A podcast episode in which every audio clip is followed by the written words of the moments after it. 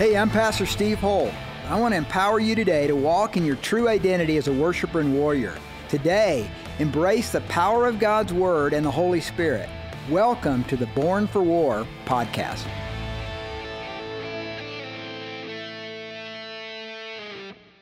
Um, I want to begin with a dream that I had on March nineteenth. I was in um, in Florida, and we were with Anna. Anna had, had her baby. The baby was uh, one month preemie, so right when the baby, it's kind of cool how it worked out. Liz prayed, felt like she had a date to go and help Anna, and that, that day, which she had to do it like a month before, was the exact day when the baby came home, and so it was really fun. Anyway, on March nineteenth, I joined up with her a week later. We were in Florida, had a dream. And in the dream, I was on my property. I live in Black Forest, and um, it's a very wooded property on six and a half acres. And I was walking uh, from the west side of my property to the east side through the woods when suddenly there was there was a river coming out of the ground over on the, the center part of my property, and it was it was ripping, man. It was like a fast-moving stream going from the west to the east. And then I noticed right then that there was also a river just as big, about this wide, just flowing that green, blue, crystal clear water from the west to the east. And then another one was coming from the north to the south. And they came and they intersected, and this flow was beautiful. I remember thinking in my dream, like, I need a fly rod. It was just, it was gorgeous, you know. And I'm, I'm looking at this, and then I look to my right, and there's a cave. The, the hill goes up, and you you wouldn't know this unless you've been on my property, but there's this one part where it slopes down, it comes up, and in that slope was a cave, and I looked into the cave, and there were bars. There were like jailhouse bars in that cave in the entranceway, and then there was a door, and it was a jailhouse door, and, uh, and it looked really spooky down there, and I remember thinking, like, there's, I remember thinking in my mind, like, there's goblins in there, you know, it was that kind of, I mean, I never think about goblins, but I, I just remembered that. That was, I remember thinking that in my dream. But I went in. So I went in to the cave. I knew that I was supposed to go in the cave. So I go in the cave. I open the door. And when I open the door, I'm suddenly in a cavern. And the cavern's about the size of half of this stage. And there were these cave shelves, like natural shelves that were around. And there were photographs of families in there. And there were uh, and there were banners, like ribbons on the sides of the pictures, and it was like whole families uh, in this these pictures. And I remember knowing that these represented families in Czechoslovakia, Bulgaria, and Hungary. And beside the pictures of families, like family reunion-like looking pictures, there was religious artifacts. So there was crucifixes. And there were like necklaces and things like that that people had worn. There were prayer beads. There was um, there's rosaries, things like that hanging off of it. And I remember feeling confined and feeling sort of burdened, feeling a burden on me. And then I look over and there's a ski slope. I know this is weird. Okay, go, go with me on this, okay? So, and, and now I've got skis on. And I get on the slope, and I ski out, just doof, doof, doof, ski right out, okay? And I um, and I woke up. So whenever I feel like I've got something that's a dream or a vision from the Lord, I always ask Liz what she thinks it means before I tell her what I think it means. So I asked her, and this was our conclusion almost immediately, our interpretation, was that the streams represent the Word and the Spirit. The Holy Spirit stream and the Word of God stream coming together. That that's a hallmark of my ministry. It's a hallmark of the road. If you cut me, I bleed Word and Spirit. That, that's part of my vineyard background and my Bible church background. So you're going to come to the road, and it's weird. We're a weird church because, you know, in one sense, I teach like you're in a sort of a fundamentalist Baptist church in the sense that I go chapter by chapter, verse by verse, because I love God's Word so much, but we're also open to Spirit, and we see people get healed all the time. And by the way, recently, tons of people have been getting healed. It's like crazy. Um, we believe in the power of the Holy Spirit. We cast out demons regularly. I mean, we don't make a big show of it, but We do, okay? There's a lot more demons getting cast out here than you know. And some of you are packing some growlers too, and God's and God's going to set you free, okay? So, word and spirit. Then the cave, the cave represents religion. The confines of religion. And, you know, when we think about the communist Eastern Bloc countries, you that are old enough to remember that and know that, that was, it was very religious. It was very Catholic. It was very Eastern Orthodox. Very, very much a religious area, which, by the way, was very fruitful and joyful in many ways. I mean, you could argue that the Iron Curtain coming down was because of the fired up Roman Catholic Church in Poland. I mean, with uh, Lech Walesa and the Solidarity movement. So I'm not saying this all in one broad stroke, but what the dream meant was religion, kind of the confines of tradition and religion. And then God was speaking to me about me. And that, that's why I, that's why I skied out, was because I've come out of a religious background. I'm a word and spirit guy now, and I'm free. Uh, it, it was, it was, it was a work of the Lord to say, you're free now. You're out of that. So when I knew that in a month, month and a half, we were going to be having the worship conference, one of the goals that I had in Florida, besides helping my daughter and her husband, was to take time to really get get an idea, get at least the basic ideas of the message I was supposed to give at the worship conference we just had the last three days. And I knew immediately from that dream what I was supposed to speak on. And that's what I'm going to speak to you guys about, because I spoke at the worship conference and I was lazy and I didn't want to do two messages for the weekend. No, that's not true. I really felt strongly that what I shared on, on Friday afternoon I needed to share with you guys to the broader um, church, because I haven't spoken on this before. So I want to call this being a true worshiper. So that's the title of it. We're going to leave Romans for a couple weeks here, because next week's Mother's Day, but uh, then we'll get back to Romans. But true, the true worshiper. Now here's what's interesting about the passage we're going to look at. It's the only place in the New Testament where Jesus literally defines what worship is. I mean, it was a, we, we, I remember growing up in the eighties as a new believer. I didn't know it, but there were worship wars going on. You know, there were the hymn-singing churches, there were the contemporary churches, there were the antiphonal reading churches and liturgical churches and high church churches, and then there was the low church churches where it was guitars and banjos and, and piano and stuff, and everybody's battling over it. Praise God, most of that's gone now, and we've kind of, we've kind of synthesized our worship. But here's what's interesting. When Jesus talks about worship, he never talks about singing. He never talks about style, and he never talks about performance. Jesus is something is, is interested in something much deeper than that. And what's interesting is the lead up to what he's going to say about true worship is this bizarre woman. This bizarre woman who is, the, I argue, the first evangelist in the New Testament. And I have spoken at Jacob's Well to a tour group that I led in two thousand eight to Israel on this passage. So turn in your Bibles to John chapter four. And I'm just going to warn you, you're going to need to take notes, because I got a lot of points. So I thought in the first service, oh, okay, this is going to be a part one and a part two. But I did it. I did it in thirty-five minutes. So I want to, I want you to write at the title, I want you to write eight observations of true worship. Eight observations of true worship. Another way you could define it, if you were to give it two different definitions, you could say true worship leading to revival. True worship that leads to revival, because that's what happens in this story. So let's look at John four, verse five. He came to a city of Samaria, which is called Sychar, near the plot of ground that Jacob gave to his son Joseph. Now Jacob's well was there. Jesus, therefore, being wearied from his journey, sat thus by the well. It was about the sixth hour. A woman of Samaria, circle that. If you if you got a pen and you got a physical Bible in front of you, I want you I want you to circle. A woman of Samaria came to draw water. Jesus said to her, "Give me a drink." Underline that. Give me a drink. For his disciples had gone into the city to buy food. Here's the first point. The first point is that Jesus is thirsty. Number one, Jesus is thirsty. He engages this woman from Samaria.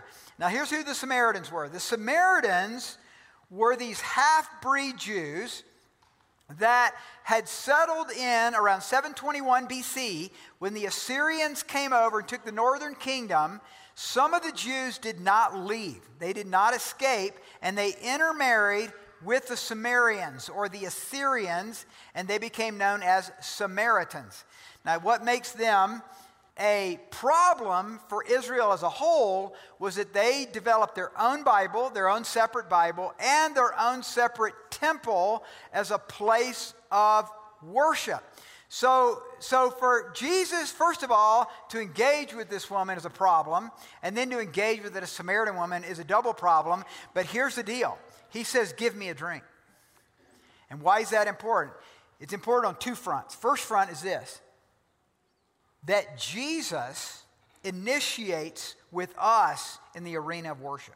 He initiates with us. So he said to her, she didn't say anything to him. He initiates with her, and he says, give me a drink. Every time you come to the road, to our services, the Lord would say, are you ready to engage in worship? I'm initiating with you to come. And you initiated with him by coming. I mean, you came here on your way from your home, arguing with your spouse the whole time, which is a national tradition. And then you came in, you got coffee, you got a little bit calmed down, and now you have to listen to this guy from Georgia. Okay, now listen. Now listen to what he said. He says, give me a drink. I'm thirsty. He's telling her that she has to do something. Church, you have to do something. You have to determine that you're going to give Jesus a drink offering. He's thirsty for your worship. He's thirsty for interaction. And this is the main point. The main point here is that Jesus is initiating a relationship with her. That's the point of worship. Let me give you a definition of worship. Here's what I think the definition of worship is for, for Steve Holt. I think the Bible teaches that the definition of worship is focusing on Jesus. It has nothing to do with the songs you sing. It has nothing to do with how great your voice is. It has nothing to do with whether you like traditional hymns or contemporary worship. It has nothing to do with style. It has everything to do with focusing on Jesus. And the reason that's important is because you can focus on Jesus at work. You can focus on Jesus in your relationship with your spouse. You can focus on Jesus by being single. You can focus on Jesus by being a college student and worship him. When you do the right thing, that's worship. Because you're focused on you. You're doing it for his glory. You're obeying him. Okay? So that's my first point. Jesus is thirsty for us. He's thirsty for your worship, and he's thirsty for a relationship with you. Number two, verse nine. Then the woman of Samaria said to him, how is it that you, being a Jew, ask a drink from me, a Samaritan woman? For Jews have no dealings with Samaritans. And then Jesus said to her, if you only knew the gift of God and who it is who says to you, give me a drink, you would have asked him and he would have given you living water. Number two, listen guys, it's important. Jesus builds bridges to your heart. Jesus doesn't care about your cultural background. He doesn't care about your gender. He doesn't care about your brokenness. He doesn't care about your religion.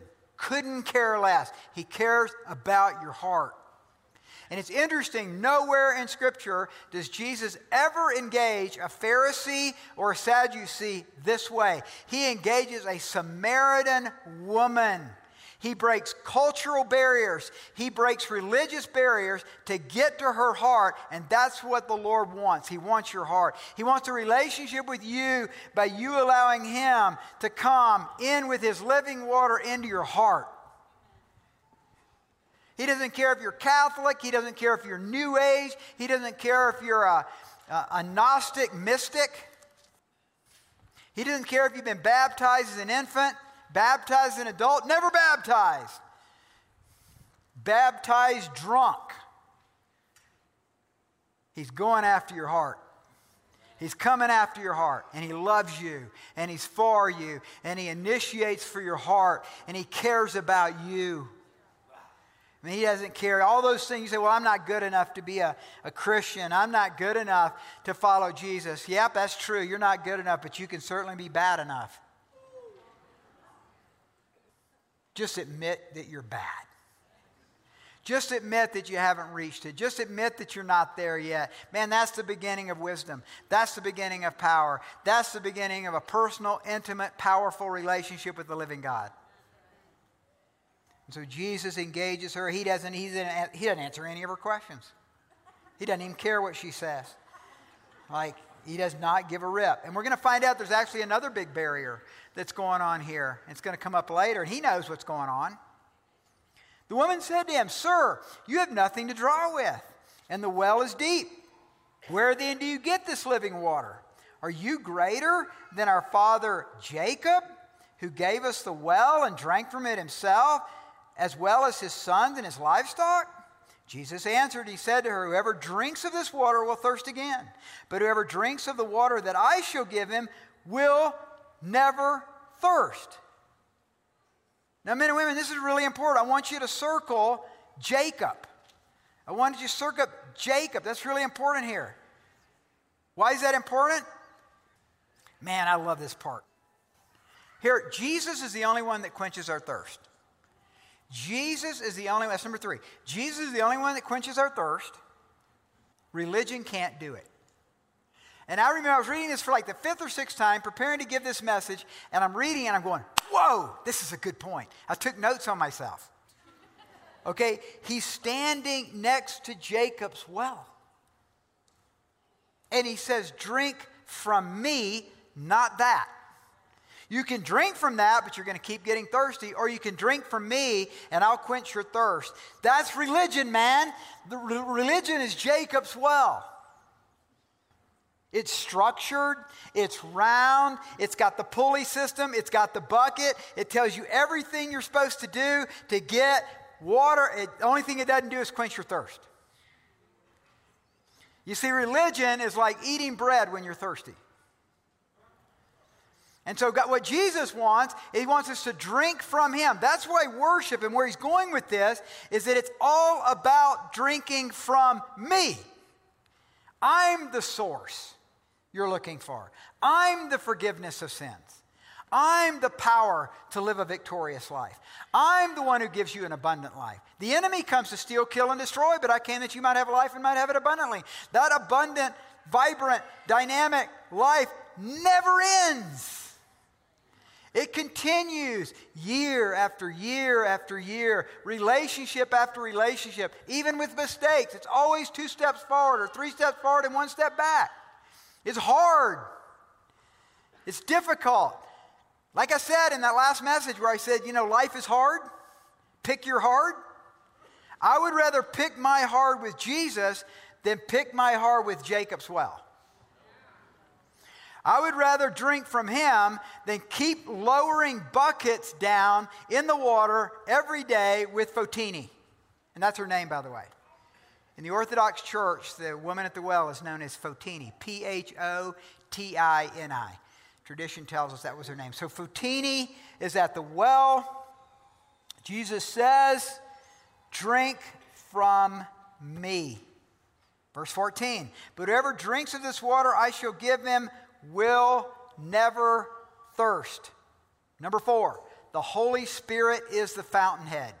The Holy Spirit is the fountainhead. That's the only place where living water comes forth. It comes forth from the triune God, Father, Son, Holy Spirit, poured into you when you become a believer. When you put your faith in Christ, the fountainhead of the Spirit comes into your life. Now listen.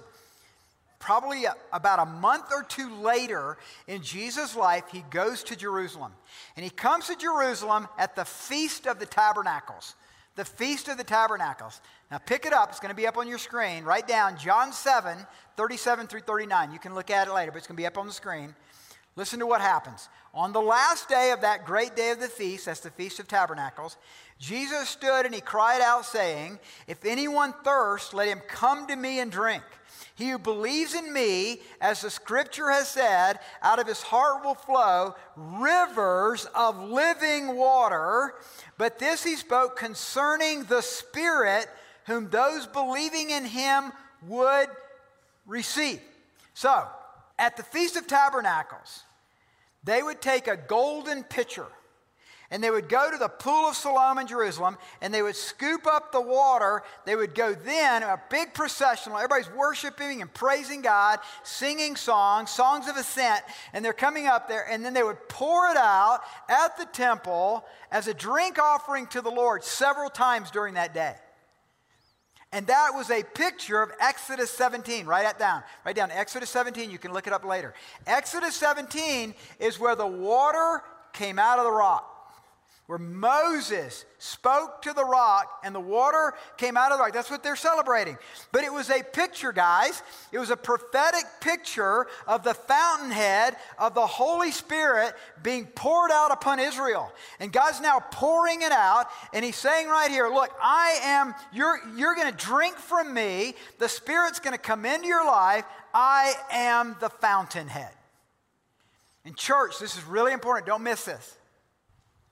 You receive the Holy Spirit when you believe. If you have not put a personal faith in Christ, you don't have the Holy Spirit. You have your spirit, but you don't have the Holy Spirit. You're not born again yet. There are no grandchildren in the Christian faith. Just because your mom was a Christian doesn't mean anything. Just because your uncle was a Christian, just because your, your aunt and your, and your girlfriend or your boyfriend are Christians, that will not make you a Christian. That doesn't make you a Christian any more than going to McDonald's is going to turn you into a hamburger. And so, and so the reality is, is that you have to put your faith in Christ. And when you put your faith in Christ, you get the Holy Spirit. You get the fountainhead of life, joy, power, presence, forgiveness, the ability to love your neighbor as yourself. That, that, all the other stuff sounds really good, but when you say, well, love my neighbor as myself, I don't want to go there. Love your enemies? How in the world do you do that? Well, you can't. But Christ, through the Spirit flowing through you, you can. So he's saying there's this fountainhead flowing out, and I'm going to call it a spirit river.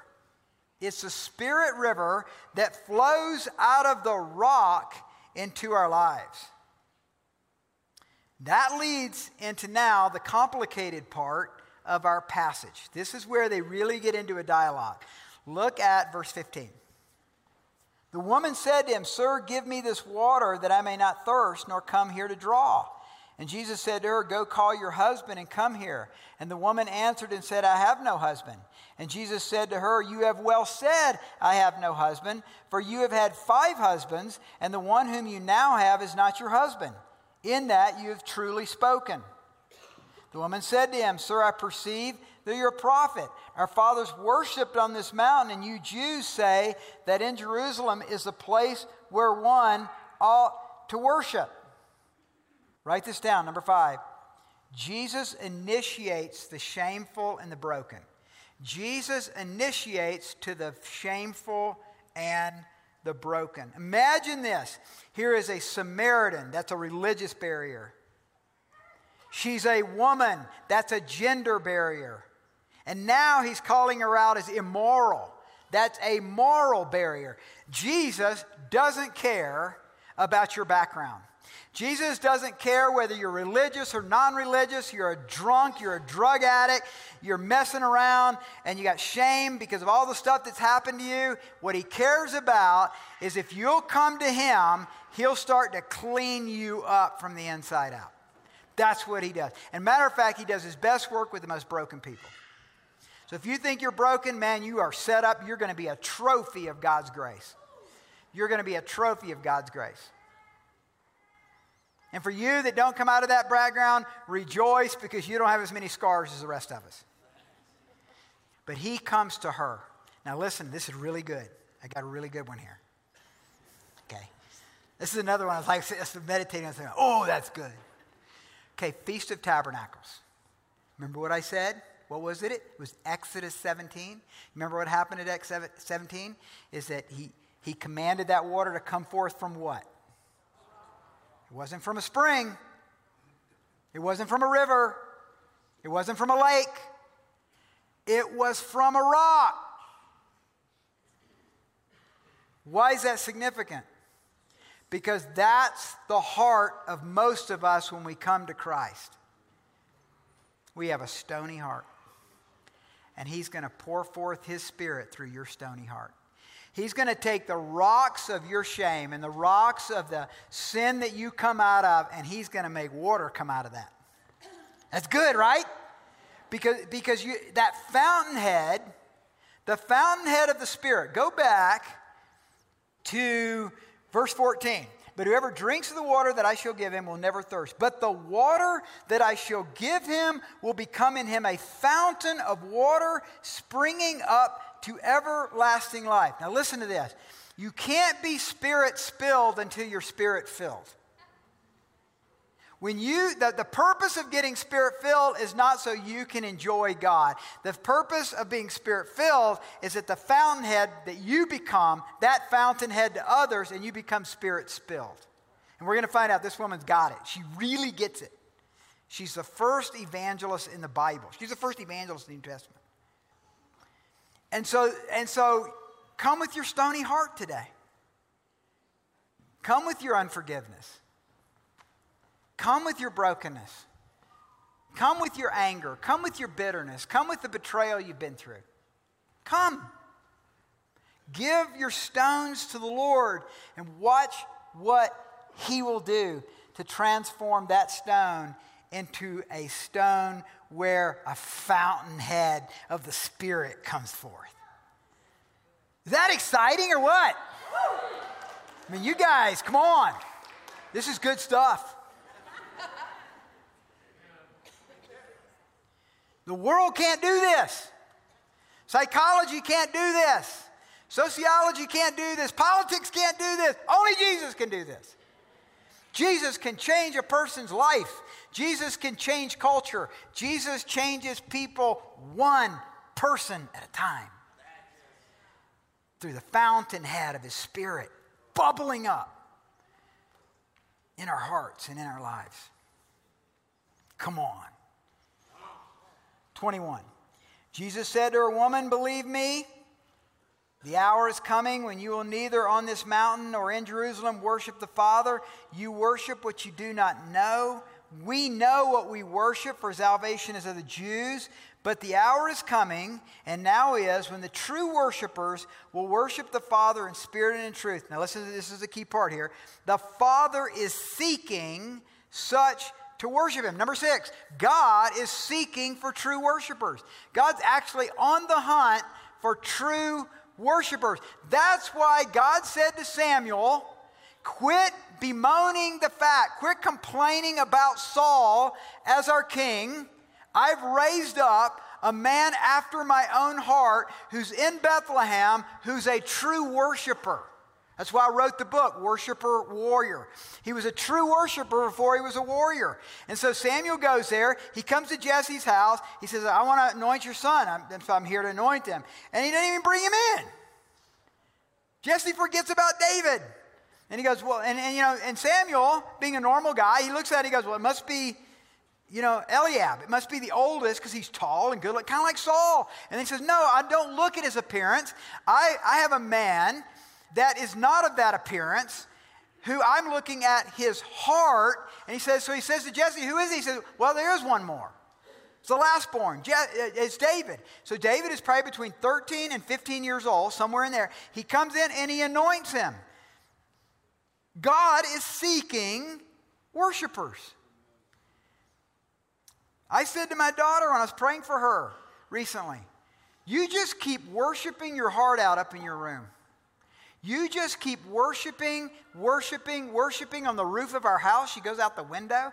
I don't know if I'm totally in favor of all that, but there's a long line of Holts that did this, and nobody's fallen off yet. But, you know, she goes out and, and you'll hear her. And she's worshiping out there on the roof, you know, on a nice day.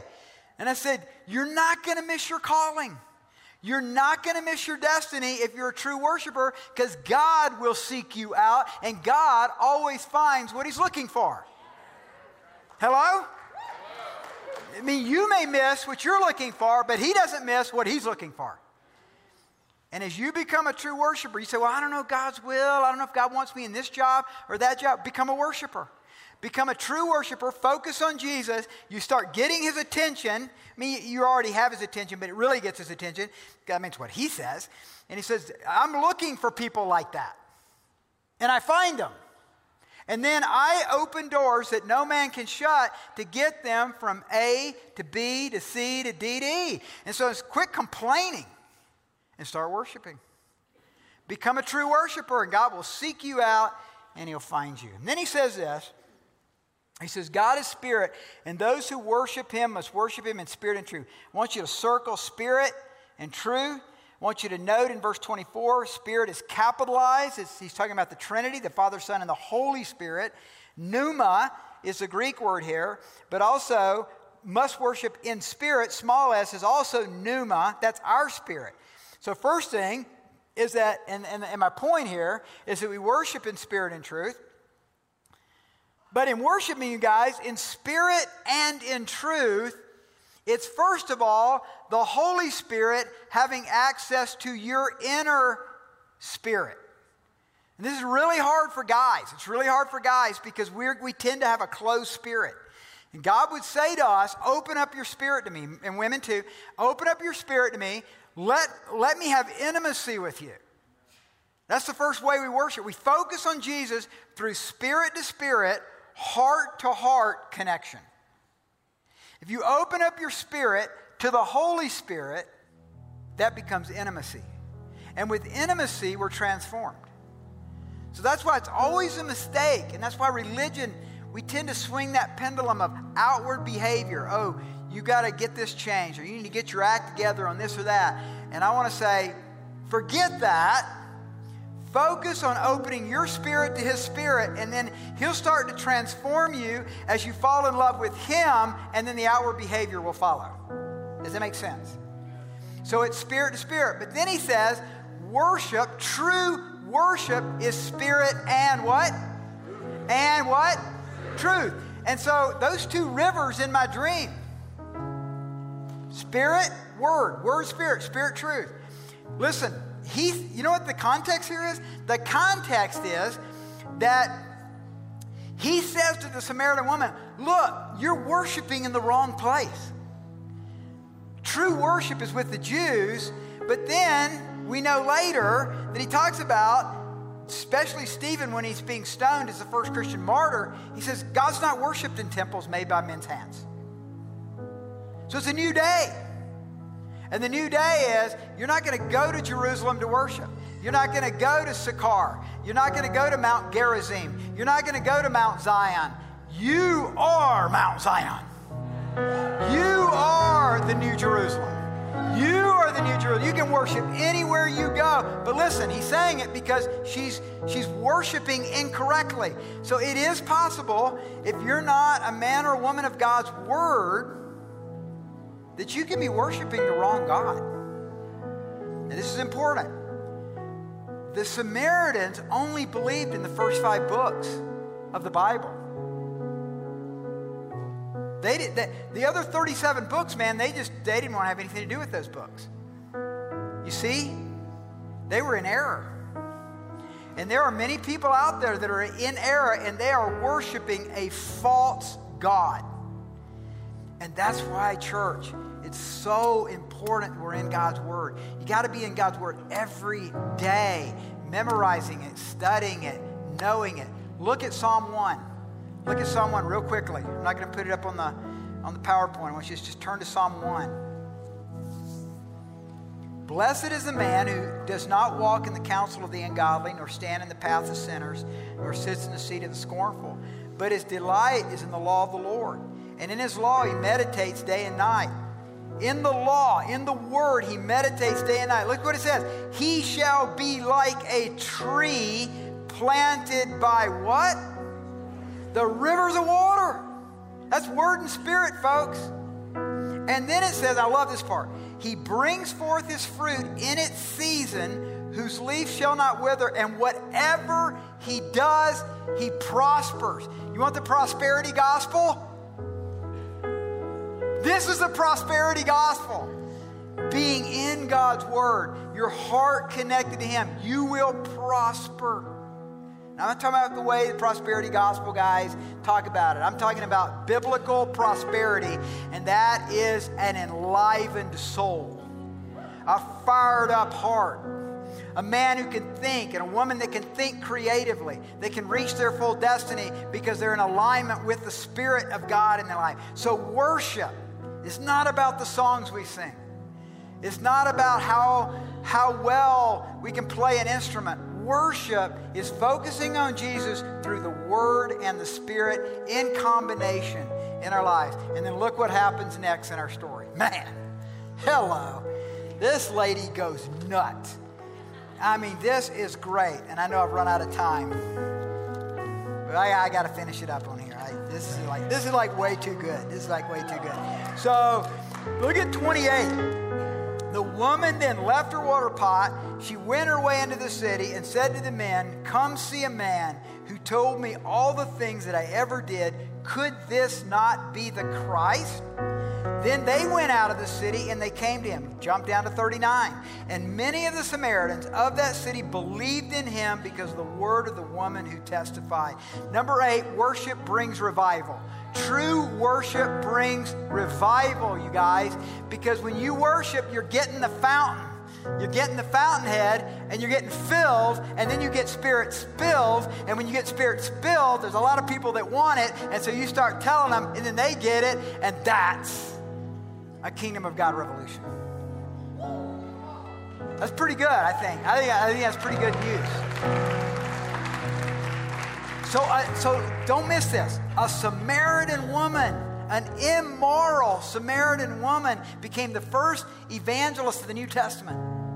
And history tells us, Christian history tells us, that this was one of the first communities in this area of the church that got developed because of her. It's all known. It's because of the woman at the well. It's because of Fotini. That was her name. Tradition tells us her name was Fotini, P H O T I N I. Fotini brought the gospel. And, and this is this is pre, pre-cross. This is pre-resurrection. She already sees this is the Messiah, even before the disciples did. Man, this is a powerful story, man. So be a true worshiper.